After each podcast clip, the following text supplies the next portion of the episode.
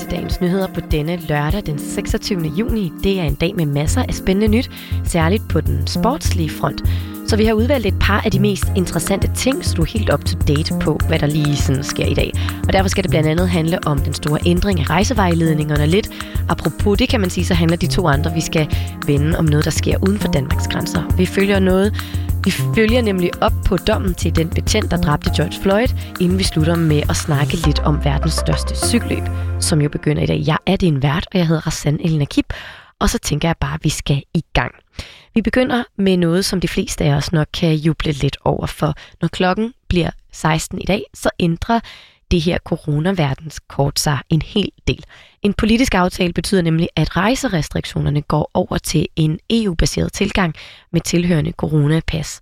Hvis vi lige skal gøre det dejligt konkret, jamen så lad os da lige høre fra Erik Brygger Rasmussen, der er direktør for Organisation og Borgerservice i Udenrigsministeriet, og som vi talte med i går vi ændrer hele farveregimet for EU og Schengenlandene. Og det vil sige, for første gang siden øh, begyndelsen af marts sidste år, så bruger vi igen den grønne farve, og det er fordi, det går faktisk rigtig godt i Europa, med der er lav smitte. Så øh, betyder det så også, at man kan rejse meget mere frit, end man har kunnet i meget lang tid. Man kan simpelthen, hvis man tager til et grønt land, så kan man komme hjem til Danmark uden at skulle i isolation, og også uden at, være, at blive testet, når man kommer hjem. Og det har man jo heller ikke kunnet i meget lang tid.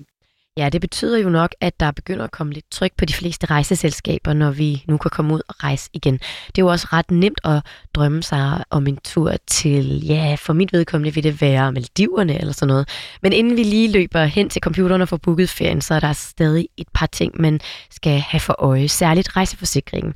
For gennem 2020 valgte rigtig mange husstanden at opsige deres rejseforsikring for at spare udgifterne til sådan en, som øh, formentlig var lidt øh, overflødig i den periode. Eksempelvis hos forsikringsselskabet IF vurderer man, at flere hundredtusind danskere skal huske at genkøbe rejseforsikring, hvis de nu med genåbning af 19 EU-lande har planer om at rejse udlands eller vil være bedst muligt stillet i tilfælde af afbestilling eller sygdom under deres ophold i f.eks. et dansk feriehus.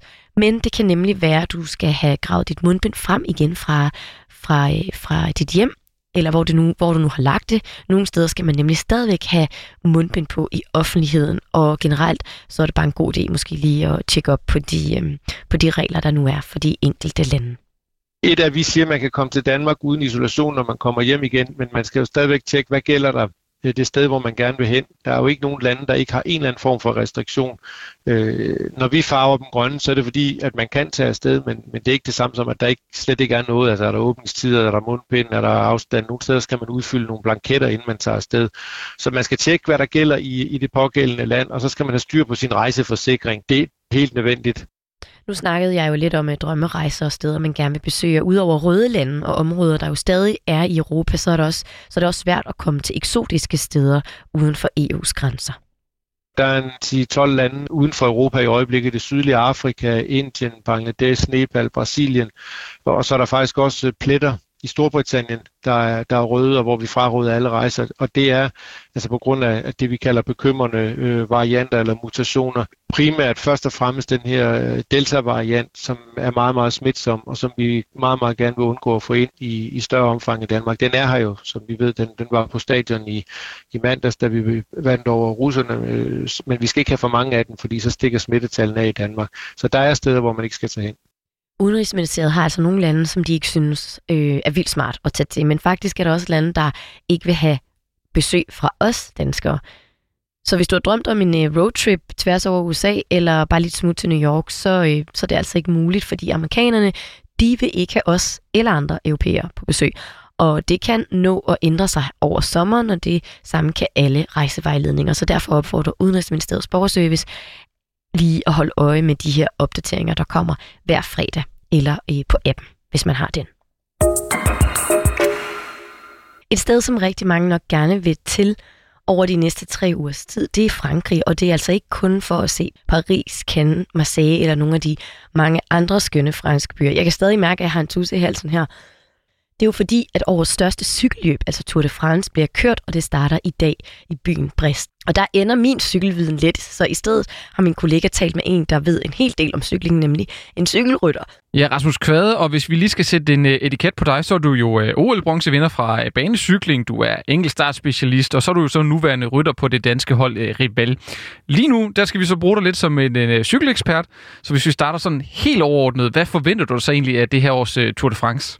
Jeg tror egentlig, at, øh, at det minder rigtig meget om øh, mange af de andre år, fordi det er jo sådan med Grand Tours, at de er jo mere eller mindre det samme tre uger cykelløb, øh, og nogle bjerge og nogle enkeltstarter. Øh, men, men samtidig så tror jeg også, eller håber, at øh, der er flere kandidater til at vinde det. Øh, der har været nogle år, hvor at Chris Froome han bare har været suveræn, men i år er der jo alligevel nogle stykker, der, øh, der hvor man ikke er sådan helt sikker på, hvem der vinder. Det kan, vi kan håbe på, at det ikke viser sig i den første uge allerede, hvem der bare er stærkest af dem. Øh, og så derudover, så er Tour de France i år jo for danskere noget lidt mere særligt, hvor der er rigtig mange med af danskerne, og de er jo på mange forskellige hold, og der er nærmest nogen på hver etape, vi kan holde med. Ja, det er noget, du kan sådan, øh, prøve at uddybe lidt øh, nærmere med de her forskellige ryttertyper, vi har. Der er både Jonas Vingegaard, der er god til at køre bjerge, og så er der Michael Mørkøv, der er en af verdens bedste lead-out-folk. Um, han kommer måske ikke lige til at vinde en etape, men han kommer i hvert fald til at være fremme hver gang der er en spurt. Så har vi også Kasper Askren på enkeltstarten, og så må man jo ej forglemme alle de andre, der også er gode til altså det, de skal, som for eksempel udbrud. De er jo alle sammen helt unikt stærke cykelryttere. Ja, vi fik jo også øh, flere sejre sidste år. Der er jo trods alt 11 øh, danskere med, der alle kan øh, lidt af hvert, som du også siger. Hvad kan vi sådan tillade os at, at forvente og håbe på også af vores danskere? Sådan? Altså, jeg synes godt, man kan forvente en sejr, og måske også flere. Det, man bare skal huske på med vores danskere, er, at flere af dem er jo øh, hjælperyttere. Så kan det godt være, at en Søren Krav kan vinde en etape fra et udbrud, men, men holdt op, var der mange, der gerne vil i udbrud til Tour de France. Ja, så er det måske øh, formen, vi skal kigge lidt efter. Du har jo selv lige kørt DM, hvor du har kørt øh, side om side med mange af de her danskere, der skal med til Tour de France. Hvad var det for nogle signaler, du fik fra dem, og hvem så øh, allerstærkest ud af danskerne, synes du? Jeg lagde i hvert fald mærke til, at alle de professionelle, der har kørt, de var fokuseret på en speciel måde. Øh, Jakob Fuglsang for at tage en. Han øh, ville rigtig gerne vinde, men jeg tror også, at han var en lille smule nervøs for at køre cykelløb på den, øh, hvad skal man sige, rigtige måde til DM, for der var rigtig mange styrt, og der var glat på vejene.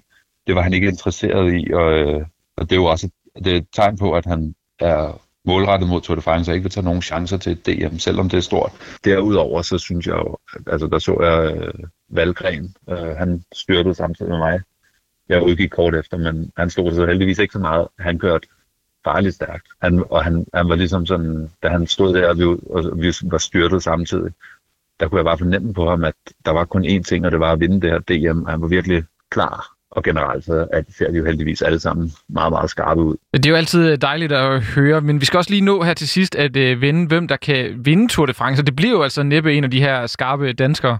Mm, altså, om det er Roglic eller øh, Pogacar, er virkelig svært at sige. Jeg har dog et øh, enormt stort håb til, at øh, Dylan Thomas han øh, har også set rigtig stærk ud. Øh, og jeg håber, at han øh, får en opblomstring, så han kan få en Tour de France sejr igen. Vinderen kender vi, når rytterne når Paris, og det bliver den 18. juli. Og så skal vi have fulgt op på en historie, vi dækkede i dagens nyheder i går. For fredag aften, der blev der afsagt endelig dom over den tidligere politibetjent Derek Chauvin, der sidste år dræbte George Floyd. Allerede inden retssagen var de fleste enige om, at det ville, at de ville blive til, at det ville blive til en længere fængselsstraf. Det havde dommeren også givet udtryk for, at han var åben for. Anklageren pressede på for 30 år, men det blev lidt mindre, som du kan høre i et klip fra retssalen i aftes her. It is the judgment of the court that you now stand convicted of that offense. As sentence for count one, the court commits you to the custody of the Commissioner of Corrections for a period of 270 months. That's 270. That is a 10 year addition to the presumptive sentence of 150 months.